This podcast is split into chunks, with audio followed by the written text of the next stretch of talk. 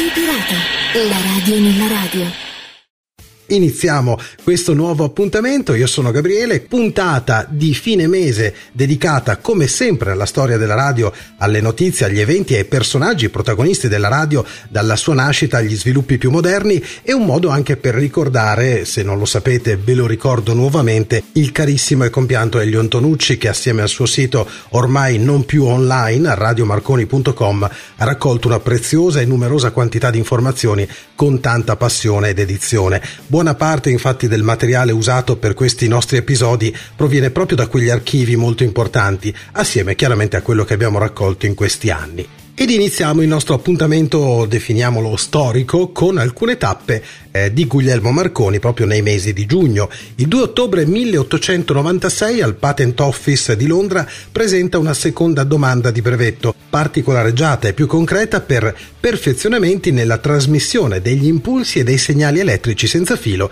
e negli apparecchi corrispondenti. Il 3 giugno 1898 primo servizio radiotelegrafico fisso tra Bournemouth e Alum Bay sull'isola di White. Lord Kelvin lo inaugura con due radiotelegrammi inviati a Sir Strokes e a Sir Price e, insistendo, paga la dovuta tariffa di due scellini, uno per ciascun radiotelegramma. 16 giugno 1899. Prove tecniche sull'incrociatore francese Vienne a South Foreland. Presenti il capitano Gustave Auguste Ferrier e il tenente di vascello Charles Tissot, con ottimo esito il risultato appunto di questi esperimenti. 2 giugno 1901 primo radiotelegramma ufficiale tra Monte Mario, Roma e l'isola Caprera, Sassari. Il 12 giugno 1902 Guglielmo Marconi tiene una conferenza alla Royal Society of Arts di Londra in cui spiega i motivi d'ordine tecnico adottati per realizzare i collegamenti radio negli anni precedenti, in particolar modo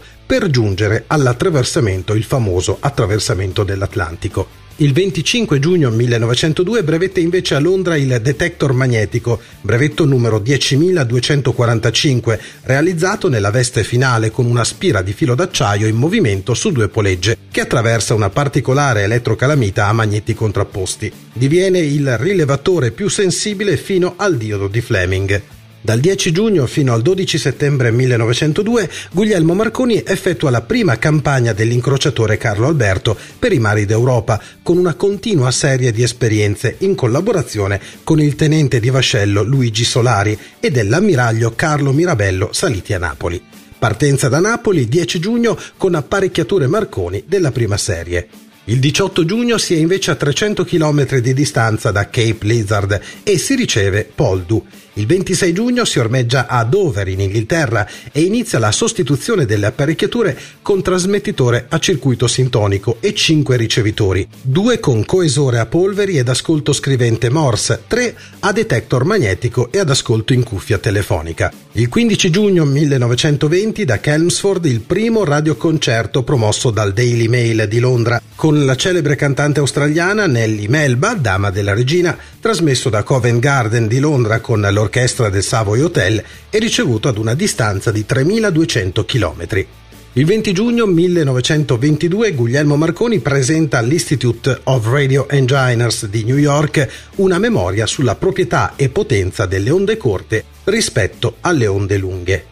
Giugno 1923 sull'Elettra, ancorata nell'isola Sao Vicente, nell'arcipelago di Capo Verde, nell'Oceano Atlantico, comunica di giorno e di notte in onda corta con Poldu a una distanza di 4.000 km. Nel viaggio osserva che la propagazione delle onde radio è sempre differente tra giorno e notte, ma se ci si sposta tra paralleli va cambiata onda a pari direzione d'antenna, se ci si sposta lungo i meridiani va cambiata direzione d'antenna a pari onda.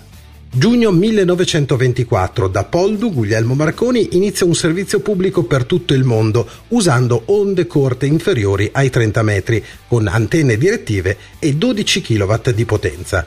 Il 13 giugno 1926 Guglielmo Marconi a Bologna all'Archiginnasio tiene una lunga relazione sulle sue scoperte e realizzazioni nel primo trentennio della radio. Traccia tra l'altro il diagramma creativo della sua vita dalla nascita ad allora.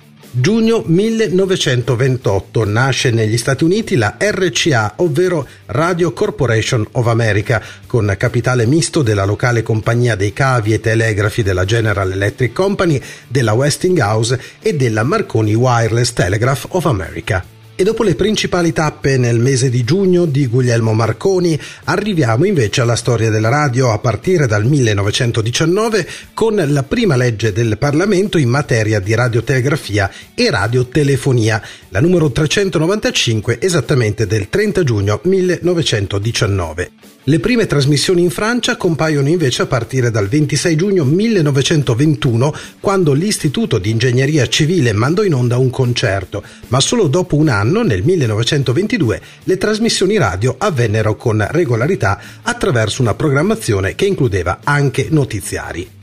Le primissime trasmissioni di All India Radio, l'emittente radiofonica pubblica nazionale dell'India, risalgono invece al giugno del 1923 ed è la più grande rete radio del mondo e una delle più grandi organizzazioni di radiodiffusione del mondo in termini di numero di lingue trasmesse e di diversità socio-economica e culturale che riesce a servire. Il servizio radiofonico di All India Radio comprende 420 stazioni dislocate in tutto il paese che raggiungono quasi il 92% dell'area del paese e il 99,19% della popolazione totale. Si avvale di una programmazione in 23 lingue e 179 dialetti. L'era della radiofonia italiana ha invece inizio il 3 giugno 1924, quando le società Sirac, filiale commerciale della Western Electric Company, Radiofono e Radio Araldo danno vita con la loro fusione all'URI, l'Unione Radiofonica Italiana. Nel 1927, esattamente il 19 giugno, va in onda la prima radiocronaca sportiva in diretta ed è il Gran Premio del Galoppo di San Siro. 3 giugno 1928, una data storica per le radiocomunicazioni perché Biagi riuscì a captare la stazione Radio Roma San Paolo, annunciante che un radioamatore russo era riuscito ad intercettare le chiamate dei superstiti del dirigibile Italia. Nel 1929 ha luogo il primo radioraduno automobilistico di autovetture con apparecchio radio a bordo, ovvero l'autoradio. Successe a Padova il 16 giugno appunto del 1929. Nel 1930, il 15 giugno, Milano e Torino trasmettono i primi notiziari del giornale radio. Nel giugno del 1931 la rivista milanese di letteratura e arte Il Convegno pubblica il manifesto della radio come forza creativa di Enzo Ferrieri. Il 14 giugno di quell'anno si inaugura invece la stazione radiofonica di Palermo. Il 30 giugno la società idroelettrica Piemonte, la SIP, entra in possesso dell'intero pacchetto azionario della SIPRA. Le trasmissioni per l'estero di Radio Giappone cominciarono invece il 1 giugno 1935 con programmi in inglese e giapponese. Sempre nel 1935, il 19 giugno, campionati mondiali di calcio. L'Italia, dopo aver sconfitto la Norvegia, Francia, Brasile, batte in finale a Parigi l'Ungheria per 4 a 2 ed è il secondo titolo mondiale della nazionale italiana di calcio. Il famoso Niccolò Carosio cura per l'EIAR le radiocronache delle partite. 1939, il 10 giugno, entra in funzione la stazione radiofonica di Padova. Il 28 ottobre dello stesso anno saranno attivate anche quelle di Venezia, Verona e Sanremo. 1940, il 10 giugno, l'Italia entra in guerra. Benito Mussolini annuncia alla radio dal balcone di Palazzo Venezia l'entrata in guerra dell'Italia contro Gran Bretagna e Francia. A partire da questo giorno il numero delle edizioni del giornale radio è portato a 8, alle ore 7.30, 8.15, 13, 14, 14.45, 17, 20 e 22.45. Aumentano anche le edizioni straordinarie in relazione agli avvenimenti come pure le trasmissioni speciali sulla situazione militare. La domenica alcuni notiziari sono integrati dal bollettino del quartier generale delle forze armate. Il 16 giugno del 1940 entrano in vigore le norme repressive sull'ascolto clandestino delle stazioni radiofoniche estere. Il Regio Decreto 16-6-1940 numero 765, richiamandosi al codice di guerra del 1938, prevede pene detentive fino a 6 mesi e multe fino a 10.000 lire per chi viene trovato all'ascolto delle radio nemiche o neutrali. A questo decreto si aggiungono anche azioni di disturbo acustico delle emittenti proibite, il famoso jamming. 23 giugno 1940. Con l'entrata in guerra dell'Italia, tutte le stazioni radiofoniche della penisola mandano in onda un programma unificato. A settembre la chiusura delle trasmissioni verrà anticipata alle ore 22. In seguito sarà abolita la musica da ballo e ridotta quella leggera. Riprende tutti i giorni feriali, dopo il giornale radio delle 20, la rubrica Commento ai fatti del giorno. Tra i conduttori ricordiamo Aldo Valori, Ezio Grey, Mario Appellius, che risulterà essere il più seguito. Continua su Radio Pirata questa puntata dedicata alla storia della radio mese dopo mese, in questo caso il mese di giugno, dai primi anni del 1900 ai giorni nostri. Siamo al 1941, il 2 giugno il giornale radio riferisce sull'incontro al Brennero tra Mussolini e Hitler, diretto a verificare la strategia militare dell'asse all'indomani della vittoria sugli inglesi in Grecia. Hitler è abbastanza reticente dal momento che non svela neppure che ha già deciso di invadere l'URSS 20 giorni dopo. Sul fronte radiofonico comincia 30 minuti nel mondo, un programma organizzato in collaborazione con l'Opera Nazionale Dopolavoro, in onda ogni lunedì e venerdì alle 19.25. 22 giugno 1941, la prima edizione mattutina del giornale radio si apre con l'annuncio dell'entrata in guerra dell'Italia contro l'Unione Sovietica dopo l'aggressione tedesca al territorio russo. Il 27 giugno di quell'anno, primo discorso da Radio Mosca di Palmiro Togliatti con lo pseudonimo di Mario Correnti, il quale affidava i suoi commenti ai microfoni dell'emittente sovietica che li trasmetteva tre volte alla settimana, il martedì, il venerdì e la domenica alle ore 20 e 20. 1942, 14 giugno, riprendono nelle ore serali le trasmissioni ripartite in due diverse offerte radiofoniche, primo e secondo programma, che il 2 agosto assumeranno la denominazione rispettivamente di programma A e programma B.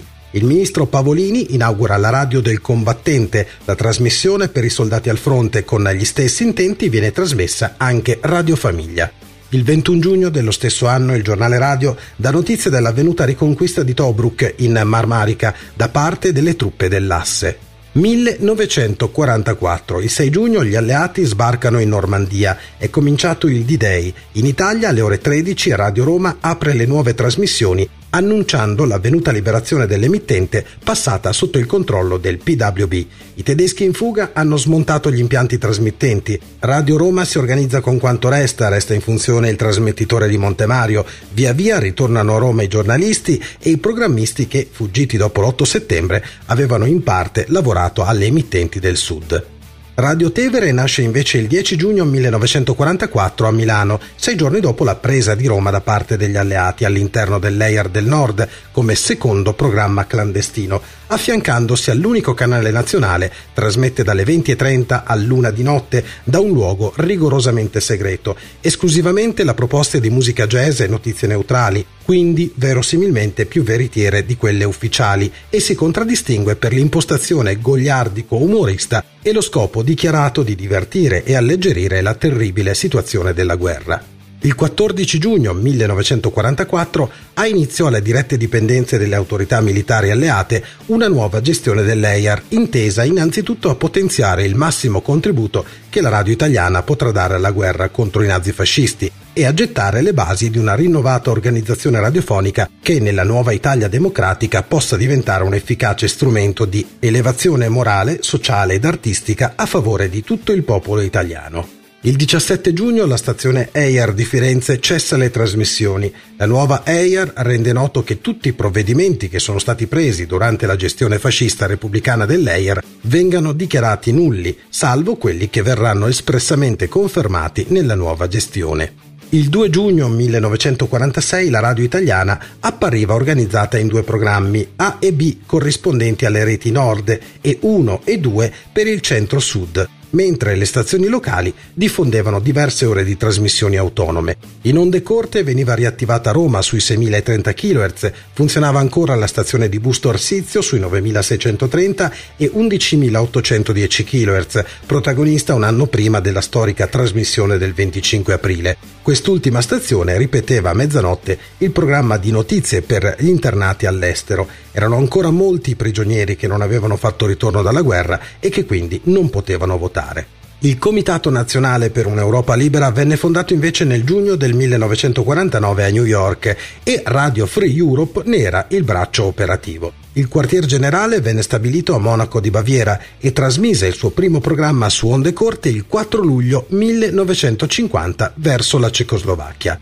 1952. Il 7 giugno iniziano le trasmissioni in indonesiano. 1954, il 6 giugno, la RAI partecipa al primo collegamento diretto in rete in Eurovisione. 1955, il 4 giugno, nasce la SACIS, Società per Azioni Commerciali Iniziative Spettacolo, con capitale misto tra Sipra ed Eri. Il Parlamento danese varava invece una legge nel giugno del 1962 che vietava qualsiasi partecipazione ad attività e a sostegno di trasmissioni e registrazioni Radio Mercur, la prima famosa radio pirata, fu tra le interessate a subirne le conseguenze. Bob Stewart, scomparso l'anno scorso, nel giugno del 1967, lasciò Radio Caroline sei settimane prima dell'introduzione del Marine Offense Act nell'agosto di quell'anno, la legge che mise fine all'emittenza pirata offshore. In seguito entra a far parte di Radio Luxembourg.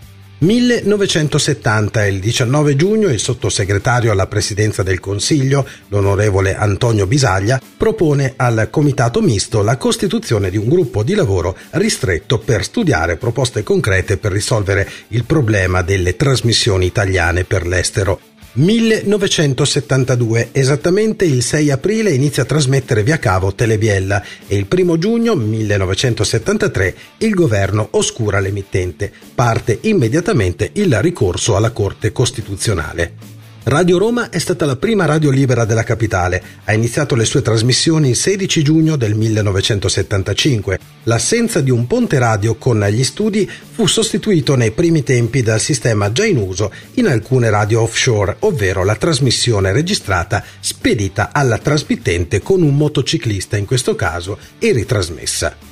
Radio Bra Onde Rosse inizia le trasmissioni il 17 giugno 1975 per iniziativa di Carlo Petrini, futuro fondatore di Slow Food, e degli amici Azio Citi, Domenico Chiesa e Giovanni Ravinale, che comprano un trasmettitore al mercato di Livorno, in quella di Bra, Cuneo, dando vita appunto alla radio. La famosa trasmissione per voi giovani terminò la sua avventura nel giugno del 1976, ebbe un ruolo fondamentale soprattutto nella stagione dei cantautori ed è stato trasmesso senza interruzioni, se non quelle stagionali, per dieci anni a partire dal luglio del 66 fino al 25 giugno 1976, sia sul programma nazionale, poi primo programma ed ora Radio 1, sia sul secondo programma, ora Radio 2, della RAI. Andava in onda nel pomeriggio, nei giorni feriali e per un certo periodo anche la domenica. Nel 1978, nel mese di giugno, è stata istituita la testata per l'informazione regionale radiofonica e televisiva. Su Rai 3 debutta Noi, Voi, Loro Donna sui temi della condizione femminile e va in onda la prima edizione de Il giornale dall'Italia. Nel 1986 Radio Radicale cominciò a trasmettere senza censura i messaggi lasciati in segreteria dai suoi ascoltatori. Un fiume di parolacce e di bestemmie inizia a diffondersi nelle case degli italiani, che esce dalla radio e incolla all'ascolto migliaia di persone divertite, scandalizzate e inorridite. C'era stato un ritardo nel rinnovo della convenzione con il Ministero delle Poste e l'emittente rischiava quindi di chiudere e così decisero di sospendere tutte le trasmissioni il 30 giugno del 1986 e di aprire i microfoni agli ascoltatori che chiamavano per dare la propria solidarietà lasciando un messaggio in segreteria telefonica. 1990, il 5 giugno, inaugurazione del Centro per l'informazione RAI di Saxa Rubra. Siamo giunti negli anni 90 con Radio Pirata, la radio nella radio e la storia della radio mese per mese, 1993 delibera del 17 giugno del Consiglio di amministrazione della RAI che unifica la direzione dei giornali radio nel nuovo assetto organizzativo dell'azienda in seguito alla legge 206 per i quali i presidenti di Camera e Senato hanno nominato cinque membri del Consiglio di amministrazione, la radiofonia è articolata in due strutture separate, una direzione per i programmi per tutti tutte e tre le reti e una per il giornale radio, entrambe alle dipendenze della direzione per il coordinamento radiofonico.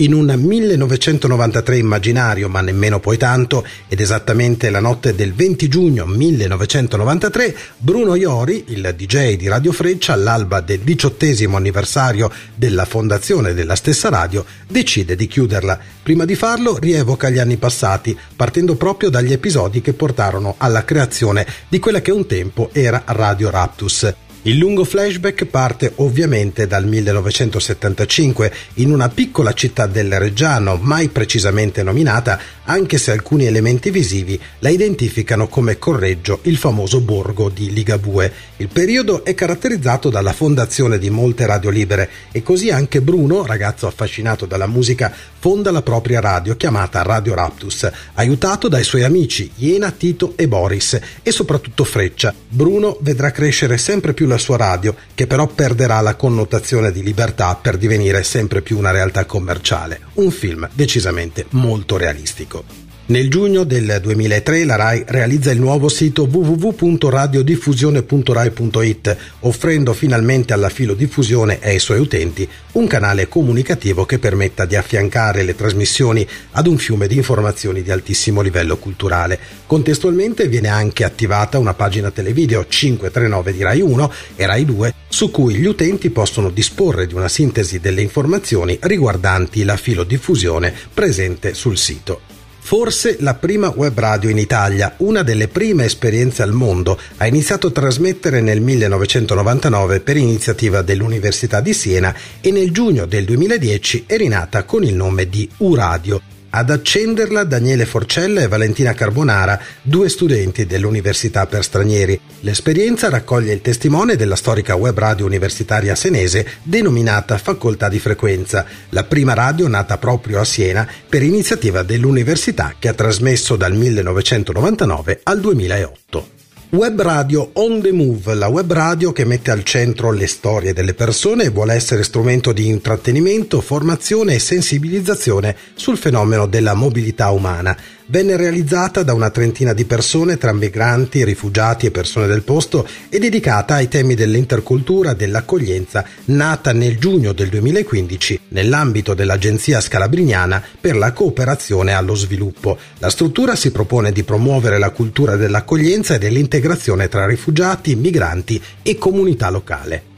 Nel mese di giugno del 2018 si segnalava il blackout della RAI con canali oscurati. Per circa un quarto d'ora, poco prima delle 20.30 di martedì 12 giugno 2018, i canali della RAI sono stati oscurati a causa di un blackout. Durante il TG1 le batterie della centrale elettrica che serve il complesso di Saxa Rubra sono esplose e le trasmissioni sono saltate. L'episodio è unico nel suo genere. Non era mai successo infatti che tutti i canali, RAI 1, RAI 2 e RAI 3, si oscurassero contemporaneamente. Sempre nel 2018, tramite un post su Facebook, eravamo venuti a conoscenza di un triste epilogo di una bella radio. Cari amici ascoltatori, l'esperienza di Radio Wii, come l'avete conosciuta fino ad oggi, avrà presto una fine, il 30 giugno. Senza motivarne nel dettaglio la scelta, la proprietà aveva deciso di sciogliere i contratti con i collaboratori della radio proprio in quella data. Ancora nel 2018 Radio Caroline è stata una delle cinque stazioni alla quale è stata concessa una licenza comunitaria